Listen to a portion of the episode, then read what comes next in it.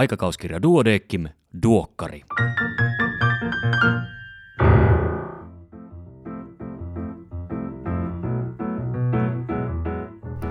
Tämä on numero 11 vuonna 2022. Minä olen Kari Hevossaari, lääkäri Helsingistä. Tervetuloa mukaan Duodeckim-lehden tuoreimman numeron läpikäyntiin. Tämänkertaisen toimitukselta tekstin on kirjoittanut lehden kardiologian vastuutoimittaja Jussi Naukkarinen. Luen sen nyt kokonaisuudessaan. Otsikko on Päteekö Betridgein laki lääketieteessä? Kuulun niihin ihmisiin, jotka aidosti inhoavat klikkiotsikoita. Monesti ne on kirjoitettu kysymyksen muotoon. Jos kirjoittajat olisivat varmoja sanomastaan, olisi otsikko todennäköisesti muotoiltu toteamukseksi.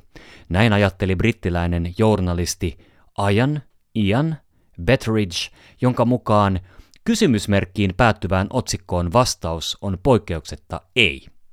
Tämä lainausmerkeissä laki toki pätee vain, jos otsikkoon voi vastata myönteisesti tai kielteisesti.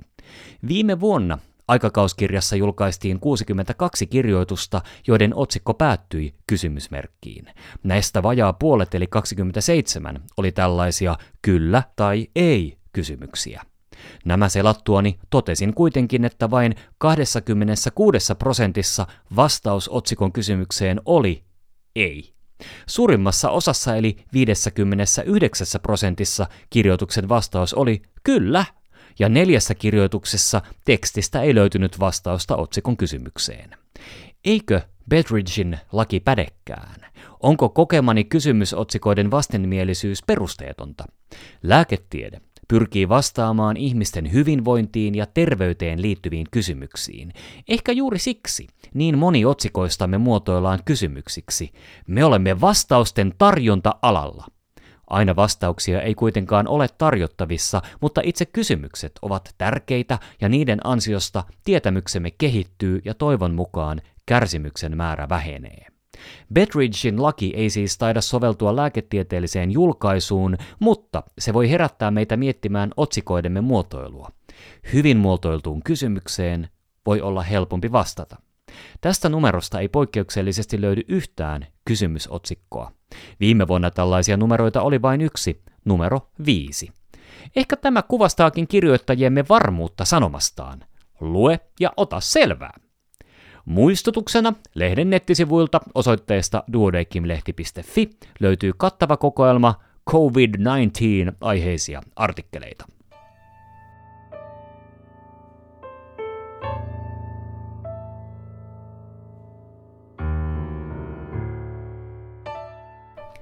Pääkirjoituksia on kaksi kappaletta. Ensimmäinen on otsikoitu Teknostressin vähentäminen on usein vaivalloista, mutta mahdollista. Syvennytäänpä tähän hiukan pidemmin. Älylaitteiden, sosiaalisen median ja pikaviestimien käytöstä on tullut merkittävä osa arkea ja työtä. Tietojärjestelmäuudistusten ja etätyön myötä teknologian käytöllä on entistä suurempi rooli myös terveydenhuoltoalalla. Teknologian käytöstä voi kuitenkin tahattomasti aiheutua negatiivisia seurauksia käyttäjilleen. Teknostressillä viitataan erityisesti teknologian käytön yhteydessä syntyviin kuormittaviin tilanteisiin tai ajanjaksoihin, joissa käyttäjän voimavarat eivät ole riittäviä tilanteen vaatimuksiin nähden. Teknostressin tärkeyteen on havahduttu tutkimuspuolella erityisesti empiiristen tutkimusten kautta, joissa on osoitettu kuormittavan teknologian käytön yhteys heikentyneeseen työhyvinvointiin ja työstä suoriutumiseen. Teknostressin ymmärrys pohjautuu pitkälti psykologiaan. Tarkemmin sanoen, jo pitkään vallalla olleisiin stressin ja stressistä selviytymisen teorioihin, joita on päivitetty ja laajennettu teknologisten laitteiden ja sovellusten käytön osalta. Teknostressi voi ilmetä monessa muodossa. Tunnetuimmat teknostressiä aiheuttavat tekijät ovat teknologian koettu monimutkaisuus, jatkuva muutos, tietotulva ja teknologian käytöstä aiheutuva työn ja vapaa-ajan sekoittuminen. Teknostressiä aiheuttavia tekijöitä on myös yhdistetty erilaisiin käyttötilanteisiin ja teknologioihin. Sosiaalisen median tutkimuksissa ovat usein korostuneet erinäiset sosiaaliseen vuorovaikutukseen liittyvät näkökulmat, kuten konfliktitilanteet sekä palveluiden käyttäjien välinen jatkuva ja vääristävä sosiaalinen vertailu. Onkin tärkeää huomioida, että teknostressin piirteet ovat usein erilaiset vapaa-ajan teknologian käytön ja työhön liittyvän käytön välillä. Teknostressiä on tutkittu verrattain vähän terveydenhuoltoalalla. Alustavien tutkimustulosten mukaan heikot teknologian käyttötaidot voivat lisätä terveydenhuoltoalan ammattilaisten teknostressiä. Uusien tietojärjestelmien käyttöönotto ja sisäistäminen voivat aiheuttaa teknostressiä aika- ja suoriutumispaineiden alla toimiville terveydenhuoltoalan työntekijöille, koska tietojärjestelmän muutokset aiheuttavat kognitiivista kuormitusta ja muutoksia työrutiineihin. Tietojärjestelmäuudistukset voivat epäonnistua, jos järjestelmiä ei saada sovitettua yhteen arjen toiminnan kanssa. Lisäksi sosiaaliset teknologiat, kuten sähköpostit ja pikaviestimet, ovat usein tärkeä osa työtä ja arkea, mutta moni keskeyttää usein itse itsensä, seuraamalla näitä kanavia tarpeettoman paljon tai usein. Nämä esimerkit korostavat teknostressin ydintä, joka liittyy ihmisen ja teknologian käytön vuorovaikutukseen. Teknostressin negatiiviset seuraukset ovat moninaisia. Näihin kuuluvat heikentynyt keskittymiskyky, työtehon heikkeneminen, uniongelmat ja myötävaikutus työuupumukseen. Hoitotyön ammattilaisten kokema teknostressi voi vähentää työmotivaatiota ja lisätä työstä irtisanoutumisen riskiä. Osa teknostressin aiheuttajista voidaan yhdistää suoraan tai osittain teknologian piirteisiin tai ominaisuuksiin. Esimerkiksi palveluihin sisäänrakennetut ilmoitukset pitävät huomion laitteessa. Informaation jatkuva päivittyminen taas aiheuttaa tietotulvaa, kun käyttäjä yrittää pysyä kartalla kaikesta päivittyvästä tiedosta. Teknologian piirteet yhdistettyinä päivittäisiin käyttötilanteisiin ja ympäristöihin, joissa teknologiaa käytetään, toimivat katalysaattorina teknostressin synnylle. Teknostressin vaimentamiseen on löydetty useita teknologian käyttötapoihin ja käyttäjän omaan asennoitumiseen liittyviä keinoja. Teknostressin määrätietoinen vähentäminen on usein vaivalloista ja vaatii teknologisten taitojen lisäksi itse hillintätaitoja. Teknostressiä voidaan vähentää esimerkiksi mukauttamalla käytettäviä laitteita ja sovelluksia omiin rutiineihin sopiviksi, arvioimalla uudelleen omia teknologian käyttötapoja sekä sopimalla yhteisiä käyttö- ja viestintätapoja. Laitteiden ja sovellusten asetusten ja ominaisuuksien tunteminen sekä analyyttinen ote auttavat muutosten tekemisessä ja ylläpitämisessä.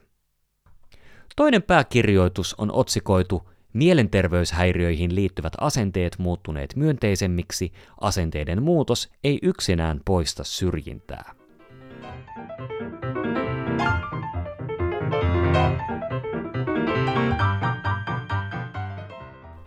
Erikoislääkärin uutisia tällä kertaa seuraavilta erikoisaloilta. Syöpätaudit, nefrologia ja käsikirurgia. Tässä yhden uutisen keskeinen sisältö, kaikki uutiset ja tarkemmat tiedot löydät lehdestä paperisena tai sähköisenä. Pitäisikö oireettomilta eturauhassyöpäpotilailta seuloa spinaalikompressiota? Levinnyttä eturauhassyöpää sairastavista potilaista monille kehittyy jossain sairauden vaiheessa selkäytimen kompressio. Varhainen diagnoosi on tärkeää, koska hoitoa edeltävä neurologinen tilanne ennustaa hoidon lopputulosta. Mikäli hoito ehditään aloittaa, kun liikettä raajoissa on vielä jäljellä, liikuntakyky pystytään todennäköisimmin säilyttämään. Brittiläiset kollegat selvittivät, hyödyttääkö levinnyttä eturauhassyöpää sairastavien potilaiden oireettomien selkäytimen kompressiota aiheuttavien pesäkkeiden seulonta magneettikuvauksella. Kyseessä oli avoin, satunnaistettu kolmannen vaiheen monikeskustutkimus. 22 kuukauden seurannen aikana seulonta ja pesäkkäiden, pesäkkeiden varhainen hoito eivät vähentäneet oireisten kompressioiden ilmaantumista. Kokonaiselinaika oli ryhmissä samanlainen. Kompressioiden magneettikuvausseulonta tai oireettomien pesäkkeiden hoito eivät siis hyödytä. Koska seulonta ei hyödytä, tärkeää on pysytellä valppaana, jotta oireiset kompressiot saadaan kiinni niin ajoissa, että potilaiden elämänlaatu pystytään asianmukaisella hoidolla säilyttämään.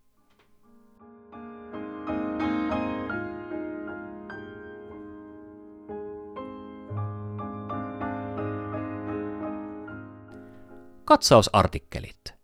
Paraneoplastiset neurologiset sairaudet. Paraneoplastiset neurologiset sairaudet johtuvat syövän aiheuttamasta immunologisesta prosessista. Mikä tahansa hermoston osa saattaa vaurioitua.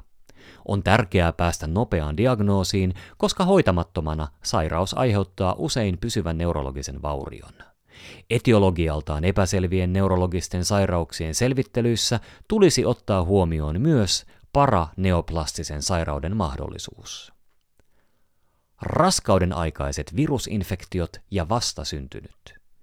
Virusinfektiot raskausaikana ovat yleisiä, mutta vain harvat infektiot vaikuttavat sikiöön. Äidin virusinfektioista vihurirokko, sytomegalovirus ja zikavirus voivat aiheuttaa sikiötä vaurioittavan kohdun sisäisen infektion.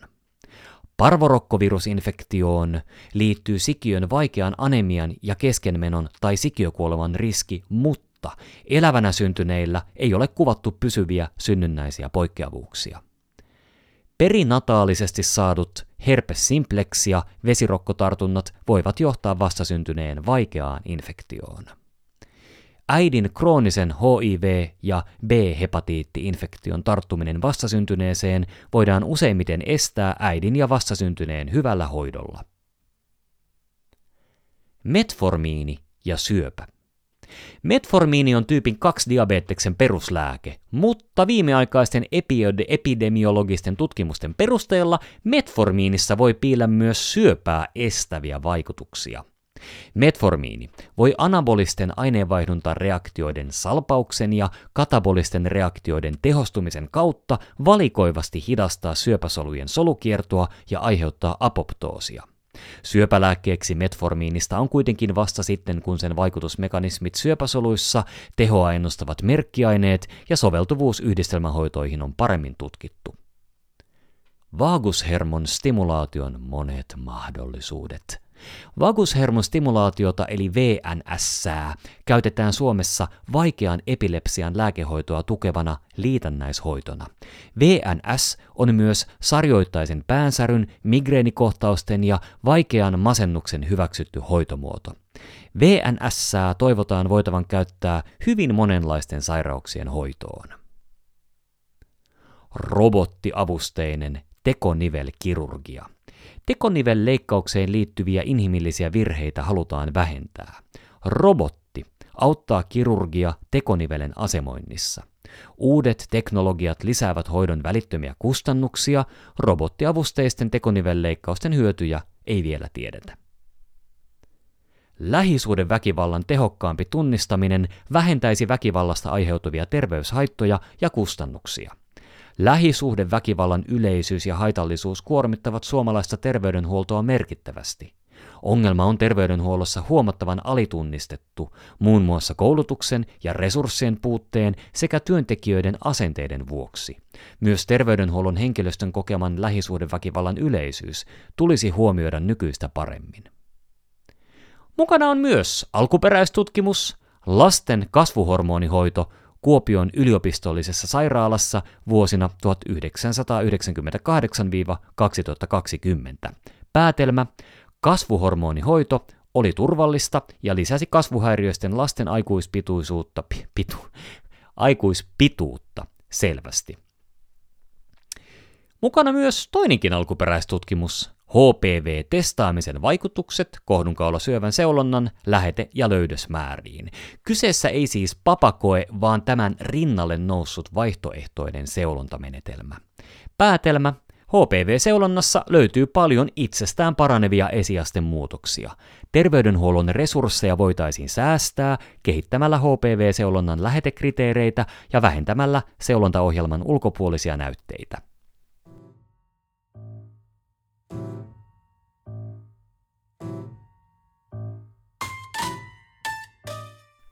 Tapausselostuksena paraneoplastinen neurologinen sairaus syövän ensiilmentymänä, jos jäi katsausartikkelien perusteella kaivelemaan, että millaisena sellainen paraneoplastinen neurologinen sairaus sitten saattaa ilmentyä, niin tässä olisi kuvattuna kaksi potilastapausta.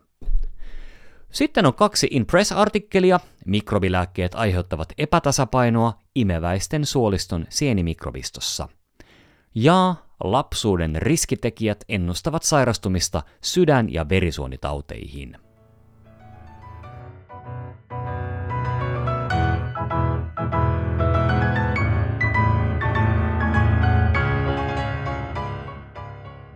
Tämänkertaisena vinkkinä pieneksi käyneet silmälasit.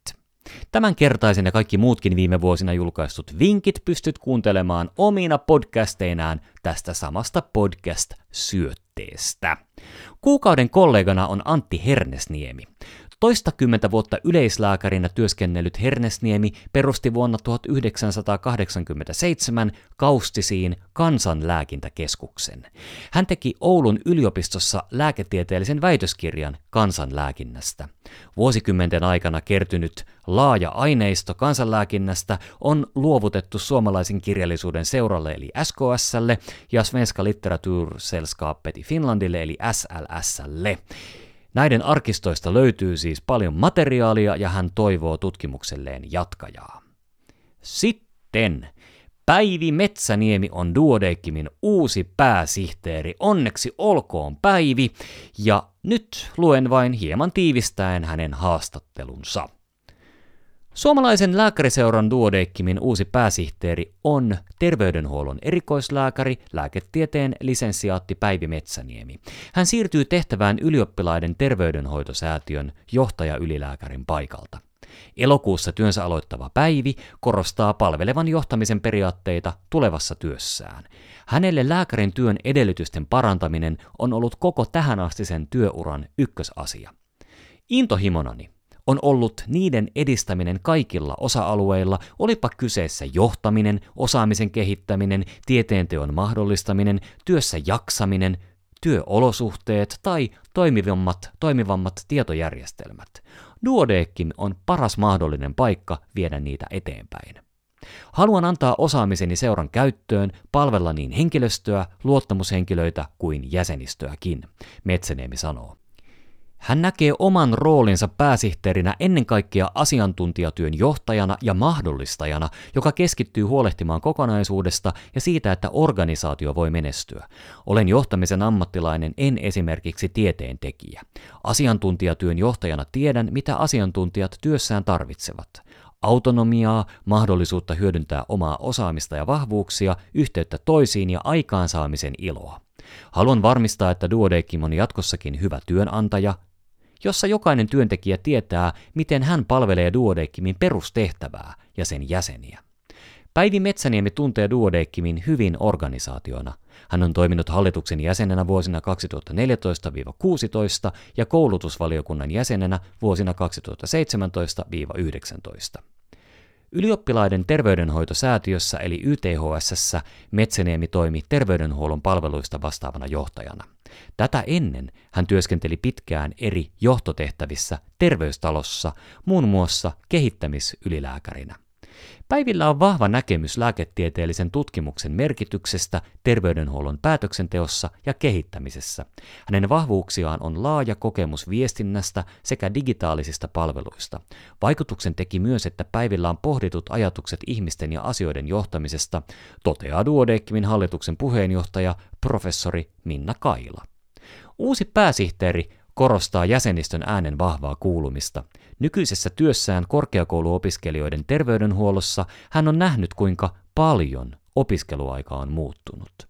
Se on herättänyt ajatuksia, miten duodeekkimin tulee olla mukana tulevan lääkärin arjessa jo opiskelujen alusta lähtien. Seuran jäsenyyden pitää tuottaa selvää lisäarvoa lääkärin koko työuran ajan. Duodeckimin eläkkeelle siirtyvän pääsihteerin Matti Rautalahden mukaan Päivi Metsäniemen näkemys pääsihteerin roolista asioiden mahdollistajana antaa hyvän lähtökohdan Duodeckimin toiminnan kehittämiselle. Seuraa hieno työpaikka ja se tekee paljon hyvää työtä jäsentensä avulla suomalaisen terveydenhuollon hyväksi. Annan pääsihteeri Kapulan hyvillä ja luottavaisin mielin eteenpäin.